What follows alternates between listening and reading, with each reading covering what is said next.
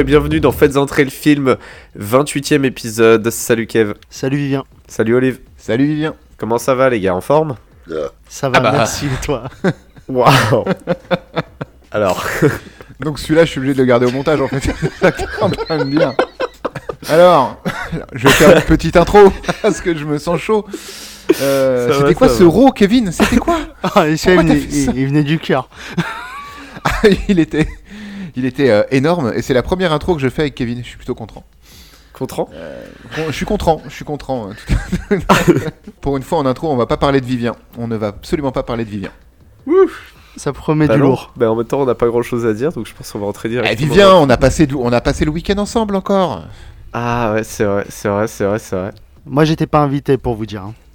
Non, Mais non, mais toi, t'as peur de venir chez moi. T'as peur de ma femme, t'as peur de sa sœur et t'as peur des araignées. Donc c'est compliqué. De sa sœur? De ma femme. Donc de c'est sa c'est sœur. la même Ah, personne. d'accord. hein. Non, mais j'avais pas compris ça. J'avais compris euh, sa sœur à elle. De... Ouais, ouais, j'étais perdu. De Marlène, sa sœur, quoi. Oh, c'est pas drôle. Ouais, je sais. J'ai un petit chat entre les mains, mais euh, on va faire Ah. avec. Trop mignon. Ouais, j'essaierai de mettre. euh, je mettrai une photo, tiens, du petit chat quelque part. On avance peut-être? J'attendais, j'attendais que tu me dises ça parce que c'est toujours ce que tu dis. Donc, euh, moi, je suis prêt à rentrer dans le film. C'est bon, on a Très notre bien. intro. C'est bon, on peut y aller. Entrons dans le film alors, Olive. Mais dans quel film nous entrons? Aujourd'hui, nous allons suivre les aventures d'un prêtre, de sa Colette prêtre et d'un shérif faisant de la moto au milieu du désert de l'humanité pour traquer vampires et autres joyeusetés cachés dans un train. Bienvenue dans Priest. Priest, un film d'une heure et demie de Scott Charles Stewart avec euh, des gens comme euh, Paul Bettany, Carl Urban, Cam Gigandette, Maggie Q, c'est son surnom, je sais plus comment elle s'appelle, Margaret Denise euh, et Lily Collins. Euh, un film donc à un budget de 60 millions qui en a rapporté presque tout autant, 65 millions.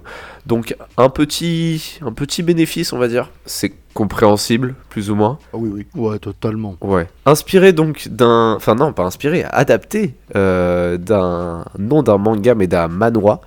Euh, Donc, en gros, une BD slash manga coréenne, c'est ça? De- Un manga coréen, tout simplement. Un manga coréen de Yang Mi. Min, Yang Minu. Yang Minwoo. Saras. Euh, Sarah, c'est dans son prénom ou pas? Et donc, euh, ce film est sorti donc en 2011, je l'ai pas dit parce que c'est assez intéressant. Si ça peut être intéressant pour le visuel. Qu'est-ce qu'il y a à dire de plus?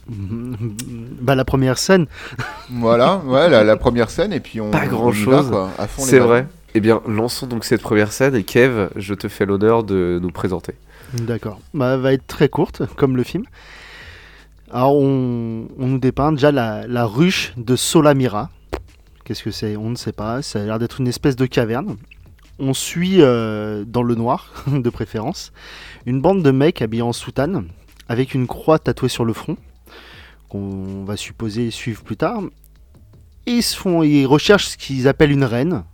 On n'en sait pas plus. Ils se font attaquer. Enfin, au début, moi, j'ai eu l'impression vraiment de voir des ghouls.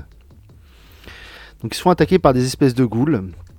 Il y a un prêtre qu'on suppose être le, le héros du film qui lâche la main d'un de ses copains, de Karl Urban, qui disparaît. Et puis, euh, fin de cette première scène. Donc, on peut dire que c'est une scène euh, très rapide. Très rapide et qui nous, qui nous expose plein de trucs qu'on va comprendre plus tard et deux personnages surtout. C'est ça, et on, bah, une des, des gros. Enfin, l'intrigue du film, on va dire, euh, c'est le lien qui unit ces deux personnages. hein, si je, si ne spoil pas trop. Ce lien représenté par la croche de la main qui se défait. ça. L'un va dire qu'il l'a lâché, l'autre va dire qu'il a glissé. Voilà, hein, toute l'histoire de, de, de ce cinéma. Donc pas grand chose à dire dessus en fait. hein, euh, on, est dans, on est dans une caverne. On est dans les couloirs du, du vaisseau dans Prometheus. Et on- ouais, ils sont attaqués par donc. euh, T'as cru voir des, des ghouls? Je t'avouerai que moi aussi, hein, je voyais pas de vampires. Ah, ça y est, vampire, le mot est lâché. Non, mais pour moi, ça ressemble plus à enfin, l'imaginaire que j'ai des ghouls. Oui, c'est plus ça. hein. Déjà, moi, les vampires chez moi, ils brillent au soleil et là, euh, ils font pas grand chose. Alors, du coup, c'est le moment de décrisper un coup et de faire le fun fact de- d'aujourd'hui, parce que tu l'as détecté tout à l'heure, euh, Vivien. Fun que, fact. euh, bah oui, parmi tous les comédiens qu'on va, qu'on va suivre dans cette incroyable aventure dans le désert, est-ce qu'il n'y en a pas un, un shérif, X. qui aurait joué euh, par, euh, X, tout à fait, joué par, euh, Cam Jocelyn Gigandette qui est également James. dans Twilight. Exactement, le fameux vampire. de Le Twilight chasseur. dont On vous a parlé il y a deux semaines. Comme quoi, on parle de vampires et on parle de deux fois de vampires et on parle deux fois de, de Kem Jocelyn. Ce qui est assez incroyable et tout était prévu à l'avance, bien évidemment. Parce que tout est écrit, encore une fois, on le rappelle. Mais en parlant de ça, il n'y a pas Jamie Kennedy. Alors, Jamie Kennedy, dans le fond, C'est un running gag, et je pense que ça, ça va nous faire toute la saison, hein, en fait. hein, C'est Jamie Kennedy, c'est même pas impossible qu'on en reparle dans la saison 2. c'est pas impossible, étant donné que ça arrive très vite la saison 2. hein. C'est dans, Dans trois épisodes. épisodes. Trois épisodes. Donc euh, non, je... il n'y a pas de Jamie Kennedy, en tout cas elle n'est pas créditée, je ne crois pas. Euh, mais si vous voulez vous amuser à voir les crédits de ce film, allez-y. Ça peut être... euh, Non, ce qu'on va pas faire, Non, non, pas nous, pas les, les, les, les auditeurs. pourquoi, pourquoi ferions-nous ça? Tu les prends vraiment pour des pins. hein. Finesse, tu veux me faire passer pour le méchant. Non, mais c'est toi qui disais, non mais l'orthographe, c'est chaud les gars. C'est tellement Vivien. On y va ou pas? Eh ben écoute, on y va. Moi j'aimerais beaucoup qu'on parle de, de la deuxième scène du coup. qui La deuxième scène qui est beaucoup plus en int- fait. euh, ouais, c'est ça. La deuxième scène qui est beaucoup plus int- intéressante que la première scène qui nous présente des personnages sans plus d'enjeux que ça. On va nous expliquer l'univers de ce film dans un euh, euh, dans un dans un comment un animé. dessin animé tout simplement. Voilà exactement. Et la première image qu'on voit, si je me trompe pas, c'est c'est des gens et euh, des monstres, les fameuses ghouls qu'on a pu voir plus tôt, qui sont donc des vampires. Le mot Voilà, est lâché donc mot- au bout mot de, est lâché, hein. de, euh, de deux minutes de film, on sait qu'on a affaire à des vampires. Euh, alors, dans le dessin animé, ces vampires n'ont pas Dieu, mais ont des globes, enfin ont des trous de Dieu. Ah mais c'est peut-être l'évolution. hein. Parce que ça a l'air d'être il y a très longtemps. le. Et juste pour dire, c'est, ça a été, euh, comme tu disais avant l'enregistrement, c'est euh, Jandy Tartakovsky, donc qui était aussi le réalisateur de Star Wars Clone Wars. Et pour le coup, elle est très propre cette, euh, cette scène euh, d'introduction animée. Elle aurait presque pu servir de scène d'intro. On comprend pourquoi dans la scène d'intro on voit Paul Bettany qui lâche la main de Karl Urban parce que on va très vite comprendre que Karl Urban va être l'antagoniste du film. C'est pas un secret qui est, conservé très très longtemps. Euh, mais on aurait très bien pu s'en passer et être introduit au film directement avec ce, ce- cette espèce de générique en dessin animé qui nous plante l'histoire depuis le Moyen Âge, globalement, ça, part à, peu près à partir de là, jusqu'à la période dans laquelle va se dérouler le film, euh, puisque ça nous explique tout, la guerre contre les humains, les vampires, les vampires qui finissent par être parqués parce que les humains ont trouvé une nouvelle arme en plus du soleil, c'est les prêtres, et euh, la terre a été, à force de bataille, etc., le sol a été contaminé par le sang des vampires, j'imagine, et, et on en est là, les, les humains vivent reclus dans des énormes cités ruches, et à l'extérieur, il y a des colons humains qui euh, sont là dans des bourgs, et c'est un petit peu des sans-foi ni loi. Point. C'est ça, et puis ça fait, ce film fait vraiment penser à un western en fait. Ah, c'est très inspiré du western. hein, Ouais, ouais. euh, on, est dans, on, peut, on peut même dire qu'on est dans un western, ce qui est très intéressant aussi avec l'esthétique de cette scène d'intro, qui est fait par quelqu'un qui travaille sur... euh, qui a travaillé sur Star Wars, euh, enfin sur les Clone Wars, en sachant que Star Wars euh, sont euh, certains des, des, plus, des westerns les plus originaux. Euh, c'est très intéressant, je trouve. Même si c'est un western chiant, si on considère ce film comme un western. Après, de, de base, un western est censé être euh, lent, calme, ça prend son temps, ce que ne fait pas ce film en fait. Il a des moments où il va se poser pour euh, développer un petit peu son, son histoire, enfin même plus le background en fait du, du monde où on est, mais même ces moments-là vont très vite. Il y en a beaucoup de moments où ils se posent, généralement quand ils arrivent du point A au point B hein, dans, leur, dans leur quête, mais euh, globalement euh, le, le film va très vite et on s'attache très très peu au développement des personnages par exemple. Euh, c'est aussi pour ça qu'il dure une heure et demie. Oui, et puis non, mais c'est- limite, euh, ça peut donner à certaines personnes envie de lire donc le manhwa, parce que ce film, comme tu dis, il survole trop.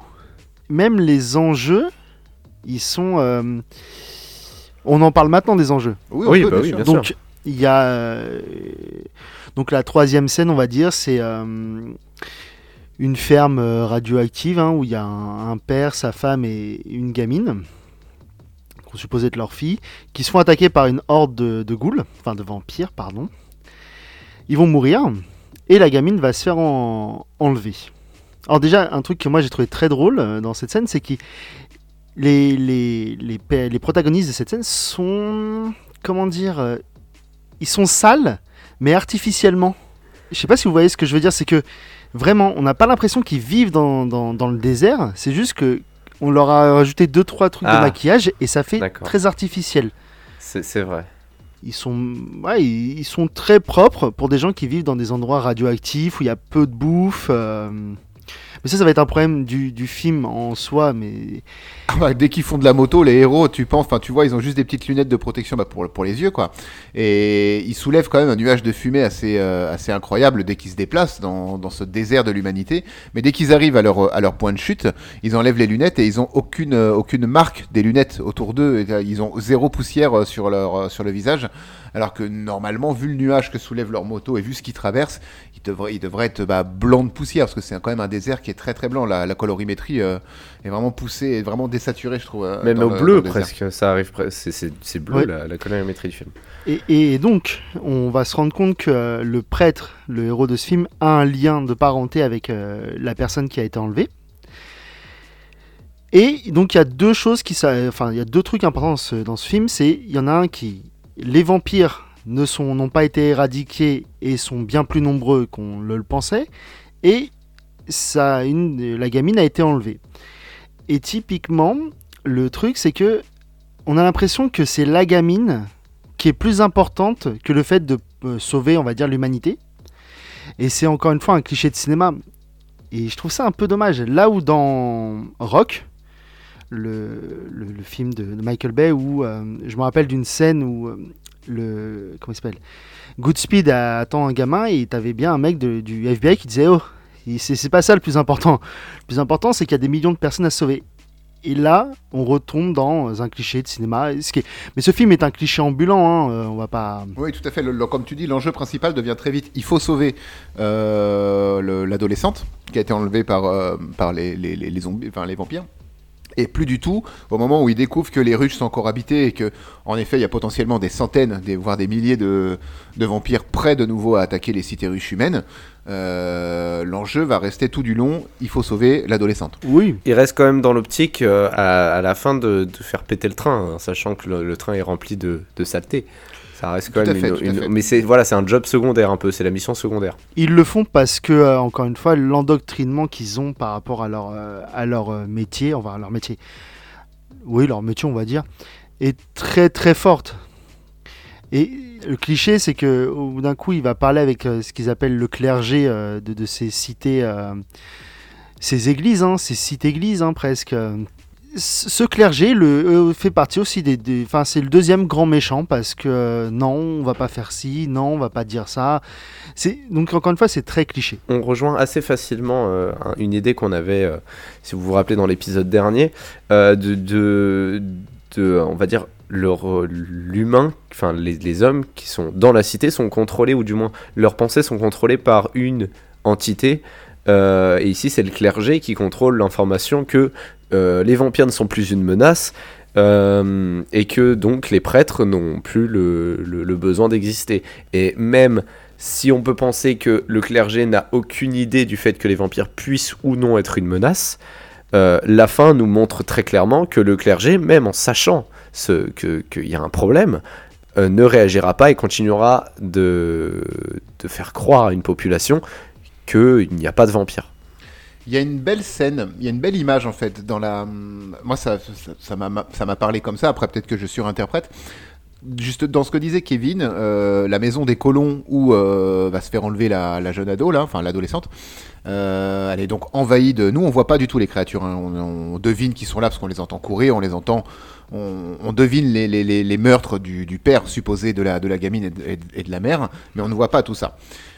Et euh, à un moment donné, les murs tremblent de, cette petite cabane, de cette euh, maison, dans la petite maison dans la, dans la prairie désertique, tu vois, un peu, il y a les, les murs tremblent, etc., parce que les, les vampires arrivent. Et il y a une croix qui est accrochée au mur, qui tombe et qui se brise, et l'intérieur de la croix est entièrement creux. C'était du plâtre, hein, tout bêtement, et l'intérieur de la croix est entièrement creux. Et je l'ai vraiment interprété comme, euh, c'est exactement comme ça qu'est euh, qu'est le clergé dans ce film. C'est euh, une belle image rutilante à l'extérieur, et c'est complètement creux et vide à l'intérieur. Et je sais pas si je surinterprète ou pas, mais j'ai trouvé ça, j'ai trouvé ça intéressant. Mais c'est très fugace dans le film, par contre. Non, c'est vraiment très intéressant. Et pareil, je pense pas que ce soit forcément une surinterprétation. Je veux dire, le film est réfléchi. Hein. Euh, c'est Ah oui. pas un, un film euh, où on fait plus, plus que sur des monstres. Il y a une réflexion derrière sur euh, l'importance d'une unité, euh, notamment d'une unité religieuse, sur l'importance de, de- de- de- du mensonge, l'importance de tout ça. je pense pas que ce soit forcément juste un, un laissé au hasard. Surtout que c'est pas pour rien qu'elle est au ralenti, que ce soit ça qui soit filmé, que, ce, que cette croix tombe au moment où, euh, Lucie s'enferme, euh, est enfermée dans le sol. Euh, tout ça a un lien et, et, et je pense pas que tu fasses de, de la surinterprétation là-dessus. ou du moins, si c'en est, ça reste tout de même ce que le film représente. Oui, ça reste cohérent avec ce que le film nous donne. Et oui, après, moi je pense qu'il y a une réflexion sur la foi en fait. Parce que comme on, on le voit assez vite que euh, leur foi, ils la discutent pas en vrai, mais ils ont un problème avec euh, le clergé, donc ses représentants sur Terre. Et je pense que la critique, elle est là. Je suis complètement, complètement d'accord. Alors, c'est quoi la, la phrase récurrente qui, qui revient quand, quand on est justement dans ces cités, dans ces cités C'est ce que j'allais demander aussi, ouais. C'est, euh, ne vous détournez pas de la voix de Dieu. Il y a, il y a un truc comme ça qui est, qui est dit comme une litanie. euh. Si vous êtes contre l'Église, vous êtes contre Dieu, il n'y a pas un truc comme ça? Ouais, c'est ça, c'est ça, c'est ça, c'est ça. Si vous êtes contre l'Église, vous êtes contre Dieu. Ou si vous détournez d'Église, vous êtes contre Dieu. C'est, enfin, l'idée, l'idée est la même. Mais un truc que j'ai trouvé super intéressant euh, dans cette optique-là, c'est quand ils vont au confessionnal. Où il y a donc le confessionnal, en fait, c'est il y en a énormément. Il y a des queues. Une fois qu'ils rentrent dedans, vraiment, ils, ils font l'identification euh, à la voix, oui, c'est ça, vocale, voix, ouais, et savoir euh, le, le- le mâle ou femelle, pour savoir comment le, le- c'est le monseigneur, je sais plus comment il s'appelle, qui va leur parler. Et c'est un truc préenregistré en fait. Et donc voilà, on voit bien que c'est c'est devenu, c'est une, une- une usine, tout simplement. C'est ça, et même leur confessionnal, je trouve, ressemble beaucoup à des, des, des toilettes, euh, des toilettes de chantier, tu sais, ils sont vraiment tous mis en randonnion comme ça. Euh, et quand, quand, quand on est dans la ville, il y aura très peu de scènes dans, dans, les, dans, dans la ville, en fait, euh, qui doivent toutes se ressembler en même temps. Et il pleut tout le temps, parce qu'il y a un énorme nuage noir au-dessus des villes en permanence, nuage de pollution, j'imagine. Et ouais, ouais, le, le, côté enchaînement comme ça de, de confessionnal, ça m'a vraiment fait penser à des toilettes de chantier. Je sais pas pourquoi, je sais pas pourquoi. mais Je suis assez d'accord, ouais. le, le traitement euh, des prêtres et euh, du confessionnal et de tout ça, et de la vie intracité et même extracité euh, avec les prêtres, me fait beaucoup penser à un autre film qui est sorti euh, plus récemment, euh, Blade Runner 2049.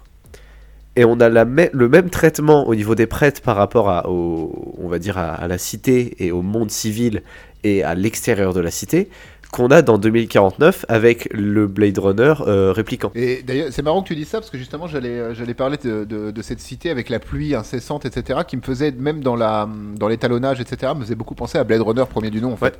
Le, le côté très, très bleuté, sale, euh, avec une pluie incessante, me, me rappelait déjà beaucoup, euh, pas mal, enfin, me rappelait pas mal Blade Runner.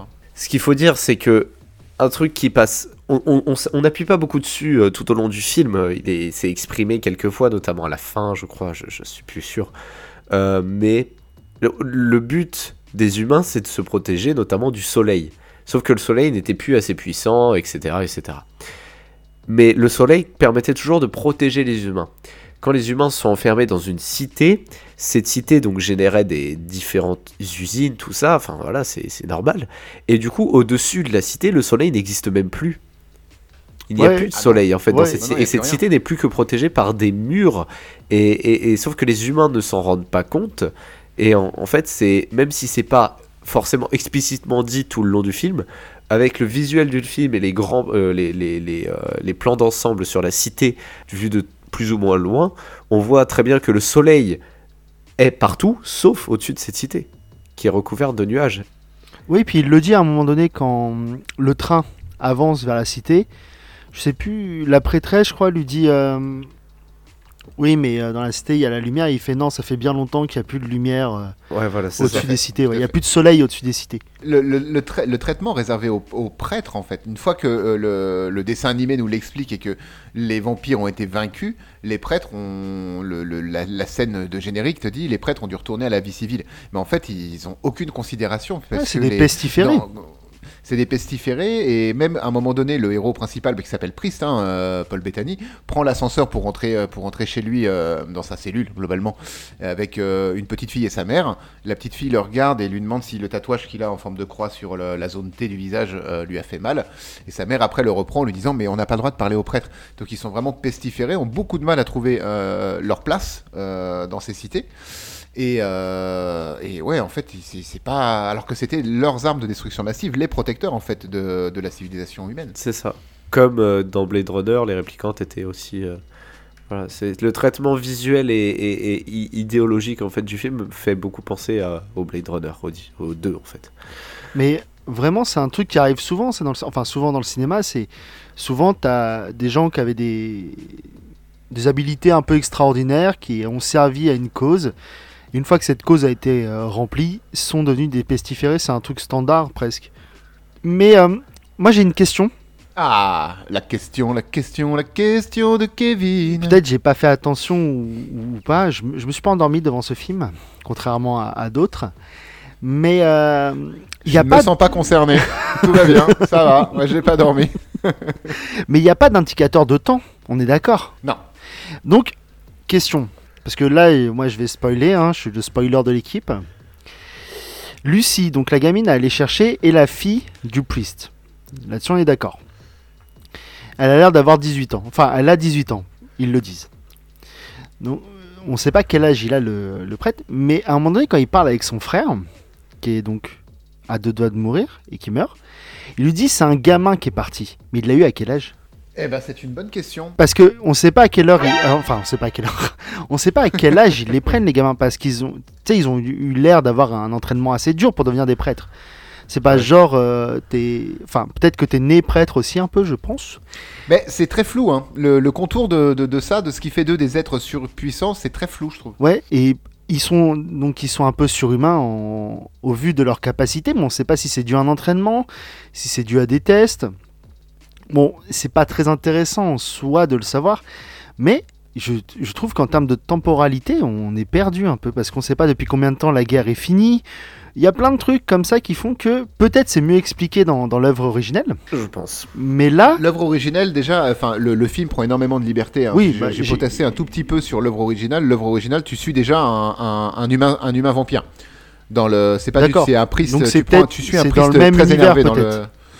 C'est censé être dans le plus Ouais. ou moins dans le même Mais, univers, mais en si fait, tu devais suivre quelqu'un, ce serait plus chapeau noir en fait. D'accord, mais c'est- tu sais, il y a plein de petites questions comme ça qui me font que j'arrive pas à m'y mettre vraiment dans ce film. Ils font tout pour rendre l'univers cohérent, mais il manque, il manque de l'informatif pour que le, il manque le ciment en fait de la cohérence. ça, il manque les Mhm. petits détails qui font que euh, on n'aurait pas de, de questions à se poser parce que le gamin il a l'air d'avoir 5 6 enfin 6 5 6 ans dans l'ascenseur dont tu parlais avant.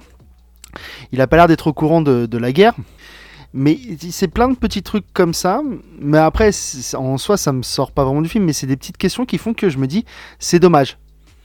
Il aurait pu gagner en cohérence. Mhm. J'ai j'ai posé la même question en le regardant avec, euh, avec, la, avec euh, ta sœur euh, Vivien. C'est euh, qu'est-ce qui, euh, justement, qu'est-ce qui détermine que tu as les capacités pour devenir prêtre, enfin priest, et qu'est-ce que tu subis comme entraînement? Est-ce que tu as un don particulier? Est-ce que tu as un entraînement et en- dans un, entraînement et un endoctrinement? Euh, Et ça, ça nous est pas expliqué. Juste que oui, ils découvrent ton don, ils viennent te chercher, et puis tu deviens priest après. euh, voilà, mais euh, est-ce qu'ils ont des pouvoirs surhumains? Est-ce qu'ils ont des sens plus développés que les autres On sait pas en fait. Et tu les vois régulièrement même faire une petite prière avant, de, avant, avant chaque scène d'action. Ils, ils jo- joignent leurs mains pour bah, prier en fait très, brièvement. Après ils exécutent euh, de- des, des galipettes d'arts martiaux. Est-ce que c'est la, prière qu'ils font leur, euh, leur donne un afflux de puissance. On sait pas en fait. Tout ça, tout ça, moi en tout cas, tout ça, c'est des questions que je me suis posées. Ça m'a pas sorti du film non plus, mais ça m'a laissé un peu sur ma faim. Et c'est dommage, je trouve, parce que des questions comme ça que tout le monde se poserait, euh, on n'a on n'a pas de réponse en fait, alors qu'on va imager euh, avec des détails, avec euh, Priest, je, je vais l'appeler Paul. Comment dire, rejette son vœu? Non, il, il renie Dieu et c'est représenté tout simplement par C'est le clergé qui ironie. il, re- il renie les, il- voilà, il renie le clergé, l'Église. Soi-disant, c'est renier Dieu, suivant les doctrines du film. Mais voilà, il renie l'é- l'Église et par exemple, ça, ça va être montré par le simple fait.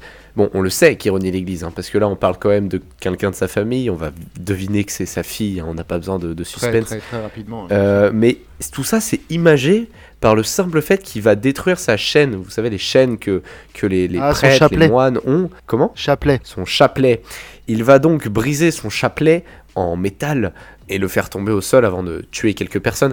Mais bon, Au ça, ralenti. euh, au ralenti, c'est très, assez classe, mais assez rapide aussi. J'ai pas compris le ralenti en fait, mais euh, parce que je pensais qu'il allait sortir quelque chose limite de, ce- de son chapelet, genre il le brise et ça libère, tu sais, une puissance, un truc, un machin, et en fait non. ouais, rien. je pense que c'est pour bien montrer le fait que euh, il y a une cassure. Et puis ensuite, on a une scène avec deux boules qui tombent au sol.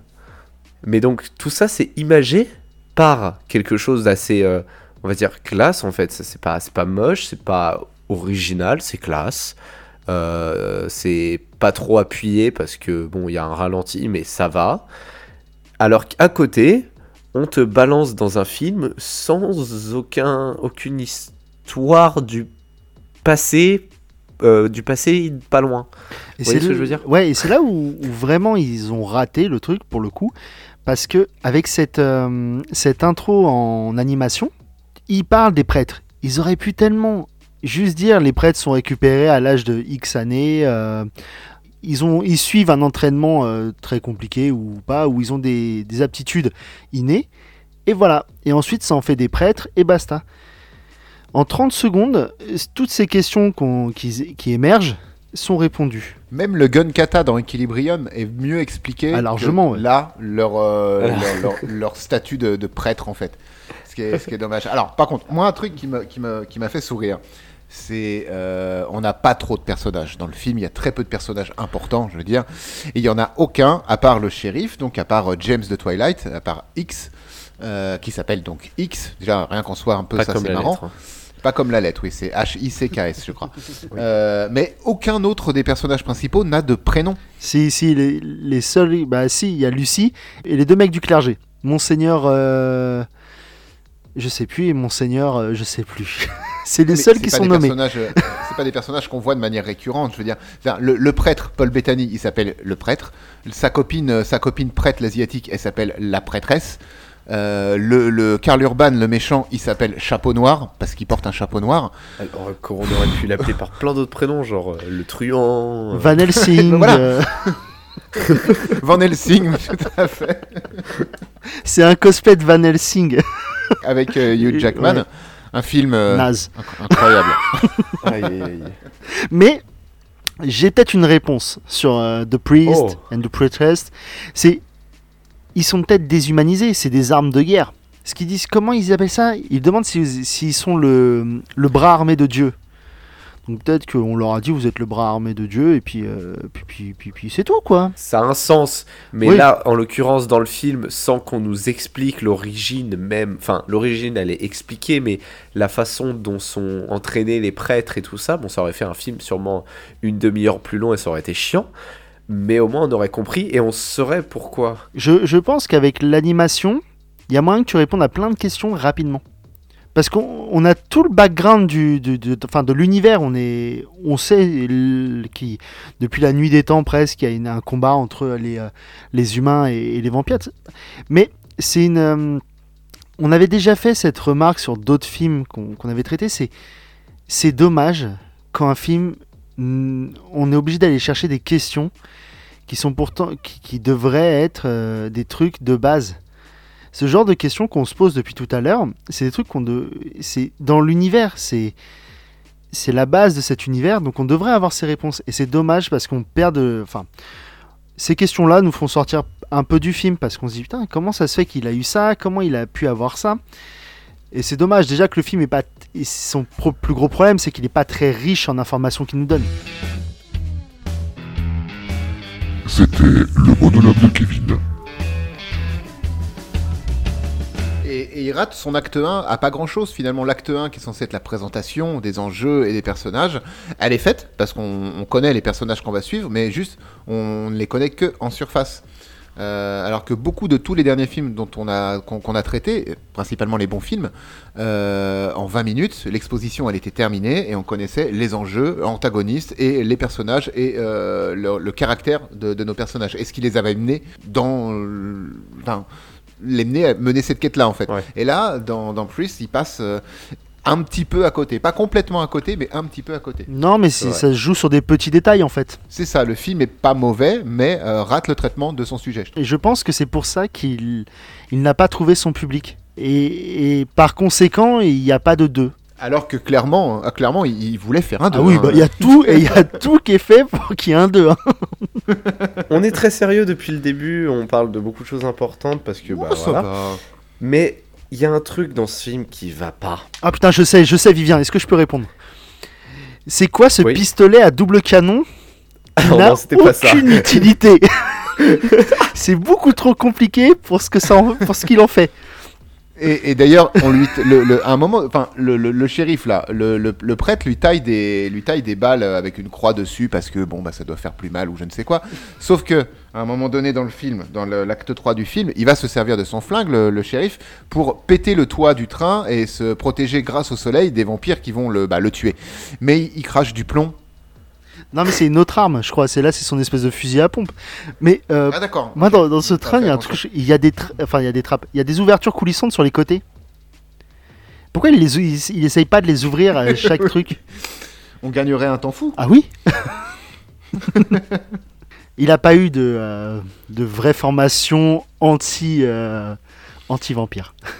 Non, il a été formé un petit peu dans l'urgence euh, et le prêtre l'emmène dans l'urgence aussi parce que euh, le, shérif a fait une démonstration de ouais d'accord je tire et il vise plutôt très bien il sait bien se servir d'une arme.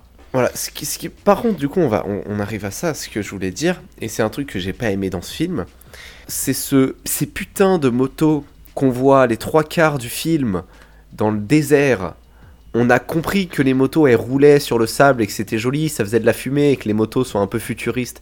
Pourquoi on nous en montre pendant 40 minutes C'est parce que c'est un road movie. Non mais on dirait, on dirait que c'est un faux placement de produit, genre la moto c'est euh, Mercedes et euh, ils avancent avec leur moto. Il y en a que deux différentes en plus des motos. Mais, euh, Il y a, il y a ouais. que deux modèles différents. ouais. mais c'est un peu comme les chevaux dans un western. C'est souvent les chevaux, filmé. Ouais, mais oui, mais vu qu'il est un peu traité comme un western ce film, ils se sont dit, eh, viens, les motos, c'est comme les chevaux. Sauf que pas trop, mais voilà. En plus, en plus leur moto une fois qu'ils avancent à, toute vitesse, on voit, on a des plans sur la moto, sur le, des plans d'ensemble sur tout le truc. Ensuite on a un plan sur le tableau de bord, gros plan. Et une fois qu'ils ont atteint la vitesse maximum. Et il y a ça dans tous les films et je ne comprends pas. Ils appuient sur le bouton Nitro Boost et du coup il y a une autre vitesse maximum. Et pourquoi cette vitesse maximum là est pas déjà activée sur la moto? Ça ne veut rien dire. Mais c'est pareil, moi j'ai pas compris, c'est des miles par heure. C'est énorme C'est pas 300 km/h, hein, c'est bien plus Je te parlais d'un petit nuage de poussière tout à l'heure qui leur arrive en plein dans la face. Là c'est plus ça. Là normalement c'est Tchernobyl sur ta tronche. Mais Euh, ils ont même pas de visière ni rien non, ils Mais ont si, des si, à un moment, il y a une visière et, il y a, et à un moment, sur l'autre moto, ils ont même des masques à gaz. Et Oui, en plus, vrai. ils ont des gueules de cons sur leur moto. Tu sais, à la fin, quand le prêtre, il, il revient voir sa, sa prêtresse, il a une gueule de con avec ses lunettes, il tire une grimace moche. C'est ridicule. Après, en même temps, je pense que le, le sable, euh, tout ça, ça, ça, ça dessèche un peu la peau. Ce qui fait que c'est normal que tu une gueule de con. Déjà, avoir une croix tatouée sur le front, je pense que. Ça aide pas Ouais. normalement. Mais- euh, Il y a juste une scène que j'ai bien, enfin, bien aimée. C'est pas vraiment bien aimé, mais c'est pour dire qu'elle dénote un peu avec le reste. C'est quand il s'enfuit euh, donc de la cité ruche et qu'il passe avec sa moto et qu'on le voit donc avancer le long du Ah, de l'écran. Et il y a, euh, on voit juste le seul changement qu'on voit, c'est les euh, donc la, la luminosité et les, euh, les les paysages. Oui le décor. Ouais, et je trouve ça assez sympa. Moi, ce que j'aime bien dans ce désert, c'est quand, c'est quand il passe à côté de, euh, c'est quand il passe à côté d'énormes statues représentant certainement des membres importants du clergé, mais c'est des statues qui rappellent un peu euh, le Seigneur des Anneaux, presque par leur taille, tu sais, à fond au moins une 20, 20, 25 mètres de haut, plantées dans le désert comme ça, complètement érodées par le sable, et il passe, il passe au travers ça. J'ai- Ça, ça, pareil, ça, et c'est des statues qu'on voyait d'ailleurs dans la, petite scène générique en dessin animé, et qu'on, qu'on retrouve là mais on n'en apprend rien dessus. C'est juste elles sont là, tu les retrouves du dessin animé au monde réel, elles sont, elles sont là, elles sont en CGI correct, hein, du coup ça va, ça passait, ça passait bien. Mais j'aurais bien aimé en apprendre un peu plus sur ce lieu. C'est quoi cette espèce de hall titanesque euh, planté dans le désert comme ça, mais on sait pas. Et ben moi, ça me faisait repenser encore à Blade Runner 2049, en fait, dans lequel euh, on voit des statues géantes dans Las Vegas de femmes, de, de représentations, tout ça. Euh, qui, qui, pareil, semble un peu dénaturer un lieu vide, un lieu désert. Mais trêve de flagornerie. Après avoir embarqué le shérif qui s'avère être le petit ami de Lucie, euh, qui s'avère être la fille du prêtre, il se dirige. Oh là, trop de vers- retournements de situation, Olivier, Ah, j'arrive pas à Ouais, je suivre. sais, je Attends, sais. attends, mais ce retournement de situation de la fille du prêtre. Le prêtre ramasse une photo dans la cabane. Sur la photo, il y a la mère, Shannon, la fille Lucy, et un type Owen. qui est caché par du sang, tout ça. À quel moment il y a du suspense? Oui, c'est vrai en plus parce que il y a les gouttes de sang qui ressemblent pas trop à des gouttes de sang séchées, on est bien d'accord. Ça tombe pile sur la tête de, donc de son frère. Tiens, tiens, tiens. étrange. Vous avez dit étrange? Mais bon, euh, ils arrivent quand même dans cette énorme. euh, c'est quoi C'est pas une ruche, du coup, c'est une prison de, de vampires. Comment il s'appelle ça? Une réserve. Une réserve voilà, de, de familiers, de vampires. Enfin, les, les familiers étaient interdits, euh, mais c'est voilà, c'est là où habitaient les derniers vampires. Ouais, qui sont, enfin, habités sous contrôle. hein. C'est-à-dire que c'est comme une prison de vampires. Il y a une, toute une cellule souterraine protégée du soleil pour les garder eux. Évidemment, il y avait des gardes, mais ils sont plus là. Et euh, le dessus, le toit de la prison, hein, globalement, qui est, en, qui est en extérieur, est plus ou moins envahi par des familiers. Ce qu'on appelle des familiers, c'est des ghouls. C'est juste voilà, des humains qui Ouais, sont pas et puis il y a, complètement il y vampires. a jamais d'appel d'un d'un centre de commandement. Tu sais, genre une fois par jour pour savoir si les réserves vont bien. Mais il n'y a plus d'inquiétude. Le système qui est contrôlé par le clergé n'est plus inquiété par les vampires. Il pense ou alors il veut faire passer un mensonge tellement gros que eux-mêmes y croient. C'est c'est un, peu- c'est un peu ce qui peut ressortir, on pourrait l'interpréter comme ça. Ce que j'aime bien dans cette scène-là aussi de la réserve, c'est que bon, ils y arrivent un peu tard, X et le, et le prêtre. Et ils y arrivent un petit peu tard, et le prêtre plusieurs fois regarde le soleil en se disant bon, il va quand même falloir qu'on s'excite un petit peu les, les melons parce que parce qu'il va bientôt faire nuit. Bon, évidemment, il fait nuit, mais il fait nuit à une vitesse. C'est vrai. Mais peut-être c'est en hiver. C'est-à-dire, on, a vu la nuit tomber en live en approximativement 3 secondes. Ce n'est pas un effet de style, puisqu'il n'y a aucun changement de. C'est pas une, une time-lapse, il n'y a rien de tout ça. C'est le soleil juste, Ouais, c'est couche. peut-être des, eh, peut-être des journées de Très, très 12 vite. heures, on n'en sait rien de ce monde, hein, on le connaît pas trop. Oui, on sait pas trop. Et, et là, on est confronté, par contre, pour la première fois, aux vampires. Parce que dès que la nuit est tombée, les vampires sortent de leur cage souterraine. Et on est confronté à- aux vampires. Alors qu'on avait vu que des familiers à ce moment-là. voilà. Et, et le design des vampires est plutôt. Enfin, dans mon. Ça fonctionne très très bien avec moi. Je, je m'attendais pas du tout à ça. Euh, lorsque j'avais vu le film la première fois, là, le revoir pour le film, j'avais complètement oublié à quoi ça ressemblait. Et, euh, et en ouais, fait, bah ils ont, ils ont, ils sont partis à contre-pied au lieu d'avoir des, des vampires très humanoïdes. Là, euh, ouais, comme je disais, ça ressemble vraiment à des ghouls, mais ils ont. Ouais, bah, ils, sont, ils font très troglodytes. hein. Euh, si vous avez vu le film The Descent, avec ces troglodytes qui vivent bah, dans, des, dans, des- dans, dans- dans les profondeurs de, de la Terre, qui sont très translucides, leur peau est translucide, ils n'ont pas Dieu, euh, parce que bah, ils n'ont pas besoin de, de voir là, dans, leur environnement naturel. Euh, ils se déplacent à quatre pattes, là, À quatre pattes, ils sautent surtout en fait, ils sont très vifs.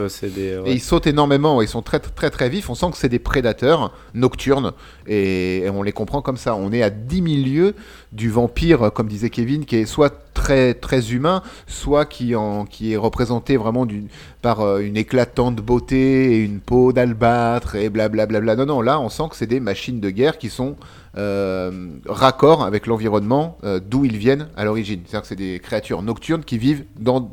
Oui, dans c'est pour ça qu'ils n'ont pas Dieu, et alors que les humains n'ont qu'un seul. C'est beau ça, ce que tu dis.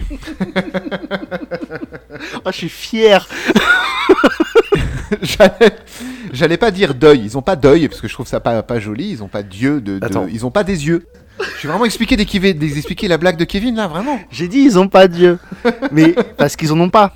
Et ils ont pas besoin de Dieu parce qu'ils vivent la nuit, alors que les humains ils en ont qu'un seul, un Dieu. Euh, Ils ont un euh, God, un Dieu. Les humains ils en ont un seul. Le mec s'appelle On.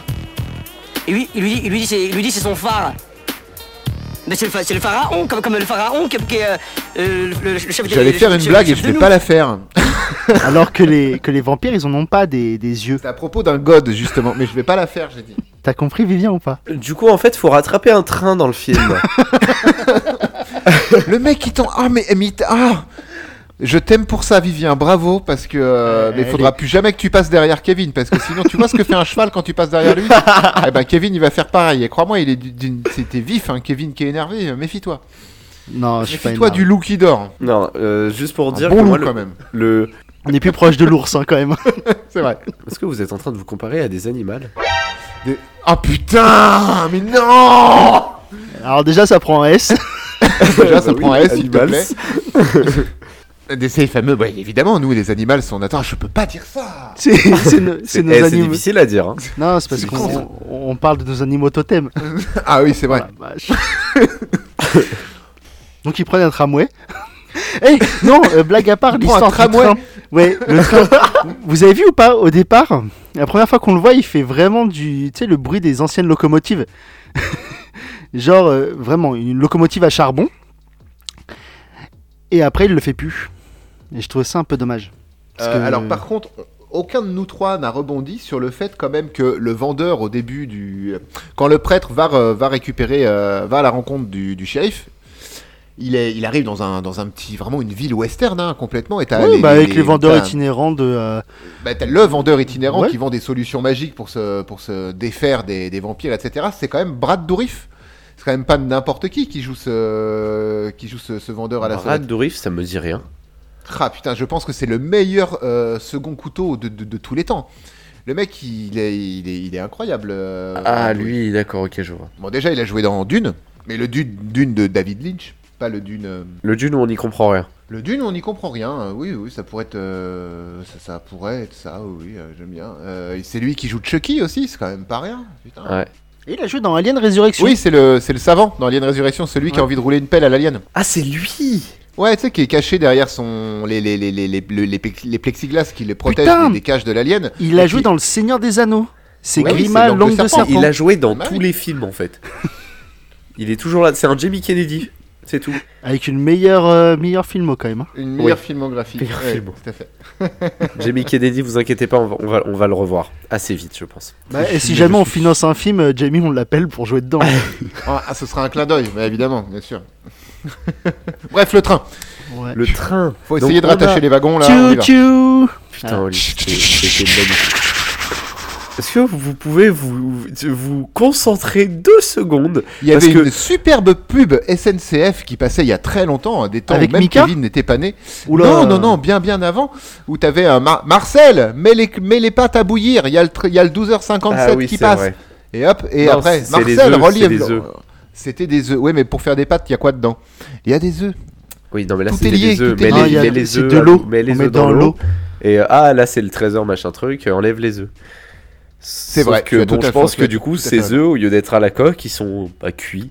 Olivier, tu les mettras en fiche, euh, cette. euh, cette- La cette publicité pas euh, SNCF, avec grand plaisir. Euh, je mettrai cette pub SNCF en fiche. Donc, après ces 10 minutes de digression, on parle du train, mais avant de parler du train, faudrait quand même parler de Karl Urban et son chapeau. Moi, je l'aime bien cet acteur, mais là, je l'ai pas trop aimé. Là, il... Ouais. Il était dans sa période, je sais pas trop ce que je fais. hein. On a eu Doom. Vingt- on et a le eu vaisseau de l'angoisse. Euh, Ouais. bon. Euh, moi, j'aime bien Karl Urban. Ah, moi, je l'adore. Puis il a joué dans Seigneur des Anneaux aussi. Oui, il a joué dans Star Trek, il a joué dans. Dans Dread. Dans Dread, qui est vachement Dans Dans bien. un Dread. De 2008 qui est vachement bien et vraiment sous-côté. Je suis assez d'accord. Je vais le noter dans les films à traiter, tiens, Dread. Tout de suite là, on est en podcast. Mais vas-y, mais je t'écoute, je suis capable de faire deux choses en même temps. Ok, donc euh, Karl vrai. Urban, donc le chapeau noir, qui va donc rencontrer deux des priest, deux des trois pristes à la recherche du priest. C'est vraiment très compliqué trois- de pas leur donner. 3 des 4. Quoi? 3 des 4. Ah oui, trois des quatre pristes à la recherche du priest. Et en fait, la dernière priste a trouvé le priest avant eux pour le prévenir que trois autres pristes venaient. Bref, Karl Urban, un ex-priest, va tuer ces trois pristes et les crucifier. On dirait pas qu'il nous fait une Indiana Jones euh, Alors moi, j'ai pas écouté parce que j'étais en train d'écrire Dread 2008 dans T'as dit que tu pouvais faire deux choses en même temps. Oui. Qui êtes-vous Moi, j'ai dit que c'était pas possible. hein, Je le connais trop bien, mon chouchou. Mais euh, Non, c'est vrai, c'est vrai. non, mais il nous fait pas une- Priest, Priest, Priest. il nous fait pas une Indiana Jones. Vraiment. Tu vois le, le oui, priest si, oui. qui court, qui saute, qui fait des. des... Enfin, tous les trucs que dans tous les films américains. il y a un il mec est qui- chinois, du coup, il fait de l'art martial. Voilà, un mec. Enfin, il est asiatique. il, il fait des arts martiaux, donc, et comme dans tout film d'arts martiaux euh, américain, il en fait des caisses, il arrive devant euh, Karl, euh, Karl Urban, il lui met un coup, il lui arrache le cœur, bim, mort. C'est vrai que c'était beaucoup de, beaucoup de gymnastique pour pas grand-chose. Ouais, mais comme dans Ouais. tous les films en fait. Comme dans tous les films. Et C'est comme un disais, cliché. du coup, oui, je, je comprends mieux le. Il fait une Indiana Jones. ouais. Et Eh ouais. Mais lui, il avait pas la chiasse. Mais c'est dommage cette scène du, du train qui arrive, donc on comprend qu'il avait pas la chiasse, c'est vrai, alors que Harrison Ford avait très envie d'aller aux toilettes au moment de cette scène, c'est pour ça qu'elle a été raccourcie. Et oui. Et, et, euh, raccrochons les wagons, quand le, le- le principe même du train euh, entièrement blindé qui transporte donc des, des, des vampires à l'intérieur est une très bonne idée, même si le train fait comme ça. Ah, c'est pas ça le bruit d'un train qui Ça, voilà. Tu parlais à toi-même. oui, bah, bien sûr, bien sûr, bah oui, tout le temps. Quand ils arrivent, euh, Ah, dans vous ce êtes pas des voix dans ma tête Mets-toi tout nu, Kevin, mets-toi tout nu. Tu as chaud, tu as chaud. Oh, D'accord. il fait chaud. Ah, waouh, waouh. J'en peux plus. Kevin, on est en visio, arrête. Ah merde. Et vous aurez le droit à une photo en fiche de Kevin. Non, parce que sinon on va être démonétisé. Ah, mais on monétise pas. Du coup, ça va. Donc vous aurez le droit à une photo Vous de aurez le Kevin droit tout à nu. Kevin. Ok, scrutez bien. Les enfants, un peu de concentration, on n'y arrivera jamais sinon. Euh, Mais ce- ce- ce- non, Vivien, ça suffit. Non, mais vraiment, euh, voilà, rigole dans ton coin, parle au mur 5 minutes et laisse-moi te dire des choses de grand. Euh, quand, le, quand le train arrive dans ce dernier patelin, le- le- le- leur dernier arrêt, euh, le, le- tout, tout le village, est- je t'entends encore, Vivien. Tout Ils arrivent à Jéricho. Je parle à Ils mon arrivent à mur. Jéricho, ouais, comme, euh, ouais, comme le lézard. Tout, tout- le village est absolument massacré. Il y a des habitants quand même, peut-être 10, peut-être 20, peut-être 100, on ne sait pas. Et euh, bon, en plus, il y a trois prêtres qui se font bah, lessiver après avoir fait Ya ta ta ta ta. Non, il se fait tuer. Et, mais au final, euh, toute Il cette scène-là, elle est. bah, Il y en a pas, et toute la scène de bagarre, elle est ellipsée. Oui, mais quand t'as pas le budget, tu le fais pas. Ben c'est ça, avais, là pour le coup, il s'aurait demandé quelques figurants, qui- enfin pas mal, pas mal de petites choses. Je pense qu'en termes de gestion, et ça aurait pu être une belle, euh, une belle séance de, de bagarre, hein, même si on en avait déjà eu une peu de temps avant avec qui mettait euh, à profit les vampires, mais ça aurait été sympa. Ça aurait été sympa d'avoir déjà trois prêtres qui se défendent avant de se faire bolosser par Chapeau Noir. Trois prêtres qui essayent de défendre le, le- le- la ville en fait et de voir ce que ça pouvait donner. Trois prêtres en action. Mais- euh, On a eu une belle scène cliché parce que donc il y a une espèce d'avenue centrale, j'ai l'impression dans cette ville. Et il y un chapeau noir qui avance, derrière il y a du feu, il y a des trucs qui explosent. Vraiment un méchant. Un méchant dans un ça. film de méchant. c'est ça, c'est exactement ça. Lui, il a pas chaud, il y a rien. Le méchant. Le méchant. Mais j'ai vraiment envie Voilà, on l'a tous fait, on peut de avancer la- maintenant, c'est bon. de la, de la scène de, de- donc de combat avant dans la ruche de Solamira, donc la première ruche euh, qu'on voit dans- au début du film. Et là, ils y retournent. Et il y a un gardien des ruches, qui est un espèce de, de, de, de- de gros, euh, de très très gros euh, vampire. Et il y a C'est bagarre un entre. énorme tyrannide qu'on achète souvent par trois dans des boîtes. C'est ça. Et il y a bagarre. Mais à un moment donné, il y a le combo ultime. La prêtresse qui prend des cailloux, qui, enfin, de beaux cailloux, Des- qui des- les Des lance. rochers, des, des morceaux de On se dit, mais pourquoi elle les lance pour toucher le gros vampire? Non, non, non, non, non, non. Elle les lance pour que le prêtre qui saute prenne impulsion sur les rochers pour continuer à sauter et pour tuer euh, le, le, le- Elle, le- elle le lui fait un des escalier pour qu'il ait plus d'élan en fait, un escalier euh, dans les airs. Est-ce que c'est possible? Pas du tout. Ah, C'est bien ce que je pensais. J'ai essayé la dernière fois, j'ai tué une personne et assommé une deuxième. Mais c'est des gens qu'on n'aimait pas Non, non, non, non. Ah non. bah ça va alors. Moi j'invite chez moi que des gens que j'aime pas. Viens, t'étais où ce week-end Euh, J'étais chez ma sœur. Ouais, c'est ça. Donc Ah, euh, chez ouais. moi. Ouais. Mais lui, Ouais, je pouvais mais- pas, sinon ça va se voir, je vais avoir des problèmes après. Bref. On a donc ces lancers de cailloux, mais on a d'autres problèmes hein, dans ce film, hein, notamment le montage. Parce que du coup, vu que vous digressiez et puis que vous êtes parti sur des cailloux, Mais c'est le cas. Il y a des cailloux qui sont jetés à un moment donné dans le film et qui vrai. servent de marche d'escalier pour que le prêtre puisse prendre plus d'élan afin de tuer le gardien des ruches. Et c'est pas dans ouf la ville, un, un peu plus tard, c'est pas ouf. Euh, je trouve ça pas trop mal non plus, en vrai. Il y a de la bonne idée, mais c'est réalisé de manière moyenne. Ça passe, mais tu sens que par euh, manque de, moyens, encore une fois, ça a été, euh, voilà, c'est ultra cuté, ça va assez vite, même si c'est au ralenti. Fallait pas trop en montrer parce qu'on ne pouvait pas tellement en montrer plus. c'est très intéressant parce que justement, là où je voulais en venir depuis tout à l'heure, on a un gros problème de montage dans ce film. Euh, la scène dans l'avenue où il y a les trois crucifiés, euh, vous figurez la scène. Juste avant cette scène-là, donc, on a Priest qui se balade dans les maisons. Cut, on a Priestess et. euh, Enfin, la, la prêtresse et X qui se baladent dans l'avenue et qui voient Priest agenouillé, les mains jointes, devant les trois cadavres. Et on a eu aussi un. Est-ce que vous voyez le, le- ce que je veux dire là? Ouais, Tout à ouais, fait, on voit tout à bien. fait. Le problème de montage qu'il y a là-dedans. Bah, le problème, bah, c'est la téléportation qu'il y a là-dedans du prêtre. Exactement. Et en fait, ça, c'est, je suis sûr que c'est pas la seule fois qu'on le voit dans le film. Et ça me fait dire que le film aurait pu durer beaucoup plus longtemps et qu'il y avait beaucoup, plus de scènes qui ont été filmées. Donc c'est pas forcément un problème de budget en fait, ce qu'on dit depuis tout à l'heure. C'est peut-être simplement un problème de j'ai pas envie d'en montrer trop. Ou c'est peut-être aussi un problème de producteur qui voulait pas faire un film trop long, parce qu'on est sur des standards, une heure et demie, c'est très court pour un film qui est sorti en 2011. On est plus habitué à avoir des. C'est pas un blockbuster, mais c'est censé être un, un coup de marteau pour à, à- à- à- enfoncer la suprématie d'un studio sur une année, par exemple, tu vois. Et là, euh, le coup de marteau, il atterrit sur ton pouce plus que sur le clou, quoi. Ouais, mais 1h30, c'est un- c'est standard, on va dire, quand c'est pas un, un film à gros budget. En 2011, pour moi, en standard, c'est 2 heures. Quand t'as du budget. Non, mais je, je, pense que oui, il y a, y a eu des. Je pense que ce, ce truc a été charcuté. Dans tous les cas, ça m'étonnerait pas qu'on que l'on me dise que euh, la, toute la scène animée été rajoutée après Projection test des projections test, ouais. Parce que les mecs comprenaient rien. Je ne Ah pense bah, pas. si on était privé de ça en plus dans le film, admettons. Je, je, je ne pense pas, mais ça ne m'étonnerait pas, par Ouais, exemple. Si on avait une, voie, une machine à voyager dans le temps, on saurait ça. Ça suffirait de retourner au moment de ces projections tests, on vrai. saurait. Mais ça n'existe pas les machines à voyager dans le temps. Bah, Ce serait une ouais, bonne idée un de truc à inventer ça. Ouais, puis on n'a pas de carte de presse hein, aussi. hein. Oui, non, mais ça, c'est- ça se bricole. Ouais, ça, se ça fabrique. s'obtient. Mais, mais en effet, si, euh, si en 2000, euh, 2011, enfin, les, les, les, les, les, pré, pré- les, les, pré- les- merde, alors, les projections euh, tests euh, n'y avait pas ça, c'est vraiment un postulat de l'émission. On n'en a absolument aucune idée. hein. Ne tenez pas ça pour, pour acquis. Non, oui, c'est- Euh, clairement, il, il manquait quelque chose. Euh, elle, elle, elle- elle explique quand même énormément de choses. Bien qu'elle dure deux minutes, tu vois, t'en apprends quand même, t'apprends quand même tout le, le, le, le- le fonctionnement du monde. De ce monde-là, tu l'apprends dans cette scène-là. ces deux minutes peuvent te faire économiser 20. Euh, oui, oui, oui, et te, te coûtera aussi certainement moins cher, mais euh, bon, bon. Parlons d'un autre truc. Si, si, je peux me permettre, parlons d'un autre truc, vous allez vous couper.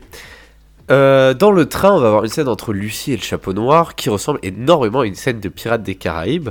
complètement. Enfin, qui est une scène de Pirates des Caraïbes. Pirates des Caraïbes et le coffre maudit.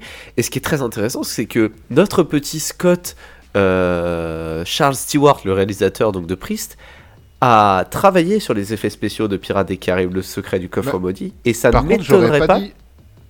J'aurais pas dit le coffre maudit, moi. Ah si, c'est dans le, c'est dans le premier, euh, premier épisode.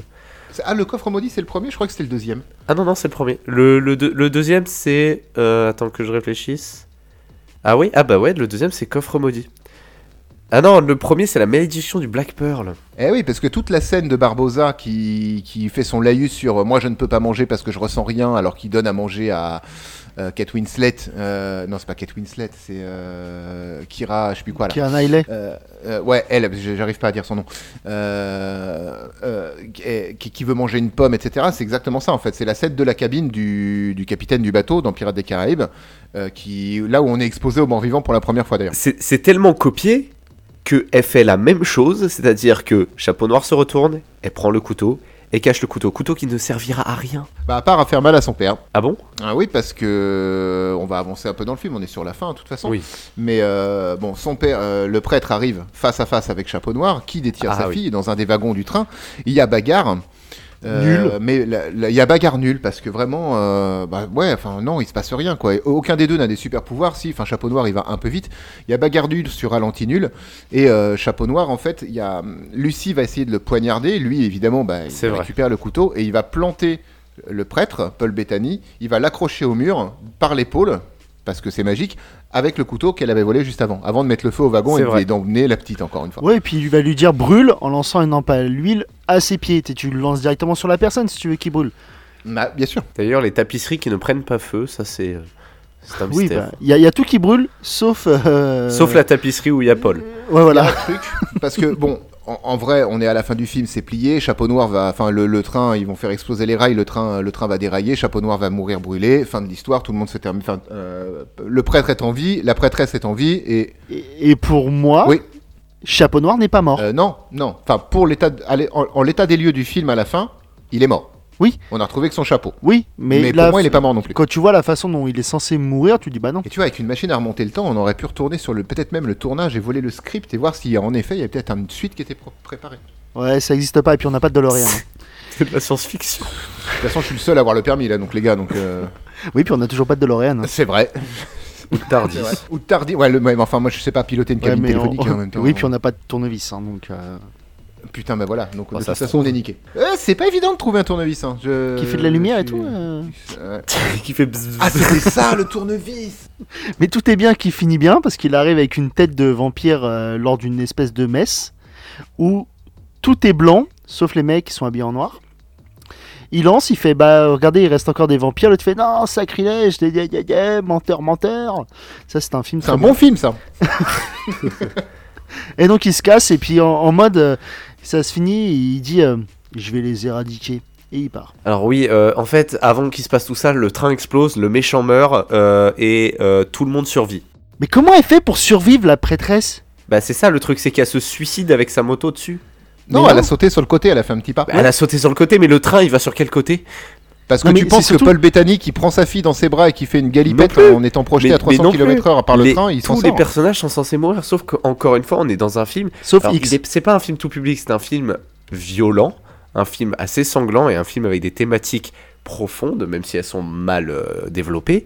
Mais on est sur un film voilà, qui reste fait pour un maximum de public et que donc, malgré le fait que euh, tout le monde se, se fait exploser sur le train et saute sur euh, le, le côté, euh, le côté là, à gauche, là, enfin le, le côté où le train tombe, personne meurt. Non, personne meurt. Mais il y a toujours un truc que moi on m'a pas expliqué dans ce film. Ouais. Le plan du méchant, c'est quoi exactement En enlevant Lucie, je veux dire? Il est sûr et certain que le prêtre va le suivre. Ça, Oui, j'ai mais bien c'est parce compris qu'il veut, l'idée se- que il veut se venger parce que pour lui c'est le Non, à cause du prêtre. Ils veulent recruter. ça, je, ça, je l'ai et ça se serait tenu à ça, ça aurait été parfait. Oui, il veut le Mais- recruter, mais, bon. euh, Mais pourquoi il garde sa fille en vie aussi longtemps parce Pourquoi que- Parce Il y a que aucun- Tu sais euh, pas ce ce qui n'est- se passe ça- en hors champ. ouais, Olivier, t'es pas un vrai méchant, donc tu peux pas savoir ce que c'est qu'un Bah, c'est plan ça, mais si, méchant. si t'es un vrai méchant, normalement, tu chopes la fille, tu l'emmènes avec toi, t'en fais une vampire, comme ça le priest il arrive, il est bien vénère. Ou sinon, t'es encore plus vénère que lui, tu viens, t'enlèves la fille, tu la baises, tu, les, tu la tues, et voilà, fin du game. Et c'est la fille de Phil Collins. Toi, t'as été sur Wikipédia, non? Ouais, bah je, tu sais, je Ouais. prépare un peu mes épisodes, tout ça. Alors Et, euh, c'était censé être mon épisode. Mais c'est vrai. Mais comme j'ai dit, ce, ce film c'est un cliché ambulant. Tout ce qui est fait, c'est c'est un peu cliché. Et J'ai là, cru que t'allais t'arrêter là. et il aurait dû tuer la fille, bien sûr, mais il l'a pas fait parce qu'il faut que le gar- il faut que le gentil, euh, faut, faut- faut- faut que les gentils gagnent. Parce que regarde, son père la sauve, mais dès qu'elle voit X, elle lâche son père, elle va voir son petit copain. Jusqu'à preuve du contraire, lui, il a servi à pas grand chose, juste à faire Oui. des trous dans les murs. Mais comme tu dis, euh, la prêtresse, elle saute juste avant l'impact. Donc c'est pas possible. Surtout qu'on voit bien qu'elle enclenche l'espèce de pilotage automatique. Donc elle aurait pu sauter avant. Ouais, elle aurait même pu descendre tranquillement et enclencher le pilotage automatique en disant vas-y, va tout, vas-y tout droit, c'est par là-bas. Ouais, peut-être qu'il faut attendre une certaine vitesse, j'en sais rien, mais elle aurait pu sauter avant. Euh, c'est pareil, les décombres. Il n'y a pas de train. Le train a disparu. vraiment trois ça. morceaux, trois le, morceaux de le train prêtre posés dans le avec sa désert. fille, il n'y a plus rien. Il y a deux, trois morceaux, comme vous dites. Le train a disparu. Eh, il n'y avait plus de budget, on dirait. C'est fou comme euh, au début de cette émission, on était assez sérieux et c'est parti en couille à un moment. C'est toujours comme ça. C'est vrai, non, c'est vrai, c'est toujours comme ça en fait. C'est parce que ça fait longtemps que j'avais pas enregistré avec vous. Une Eh bah, semaine. c'est une, une semaine, tout à fait. Et c'est la fin de prise c'est du coup. c'est la, fin de prise du coup, hein, euh, gros cliffhanger à la fin, les vampires sont de retour et, et on n'aura jamais de deux. Et ben moi, j'espère Dieu qu'il y nous aura en un deux. préserve. nous en Ouais. préserve. Moi aussi j'espère très fort qu'il y aura un 2 ou un Ah, remake pour faire un 2 Ah derrière. ouais, ouais, pareil. Il est temps que Disney rachète cette licence. Parce qu'il faut qu'on en parle. J'aime pas ce film. Ouais, mais c'est pas grave, le 2 il est peut-être bien. Mais le 2 il n'existe pas. Et tu sais pas, ça se trouve dans un univers parallèle, il existe. Alors il nous faudra encore une machine, une, ma- une machine à voyager dans les univers et dans, les, dans le temps, mais euh, Alors dans le temps je suis pas sûr, parce que bon déjà c'est pas possible, mais... dans, de voyager dans le euh, futur. On, on me dit dans l'oreillette qu'on en fait beaucoup trop autour de ça, je suis d'accord avec vous. Qui c'est T'as qui une oreille, Toi aussi, t'as des oreilles qui. Enfin, des oreilles. Des voix qui te parlent Moi, ma vie, ma vie est guidée en permanence. Tourne à droite, va à gauche, t'as envie d'un café, tiens, pense à aller pisser. Tu t'es lavé aujourd'hui? Tout le temps Tout le temps, des fois, elle me fait les blagues, lave-toi les dents. Eh non, je t'ai eu, tu t'es déjà lavé. il est trop con ce con. J'entends, il rigole à l'intérieur. Non, non, mais c'est fou. Moi, c'est le Truman Show, mais en permanence. Fin de Priest. Kevin, est-ce que tu peux nous dire ce que tu as pensé du film, s'il te plaît? Kevin, est-ce que tu peux nous dire ce que tu as pensé du film, s'il te plaît? Eh ben, écoute, c'est très simple. euh,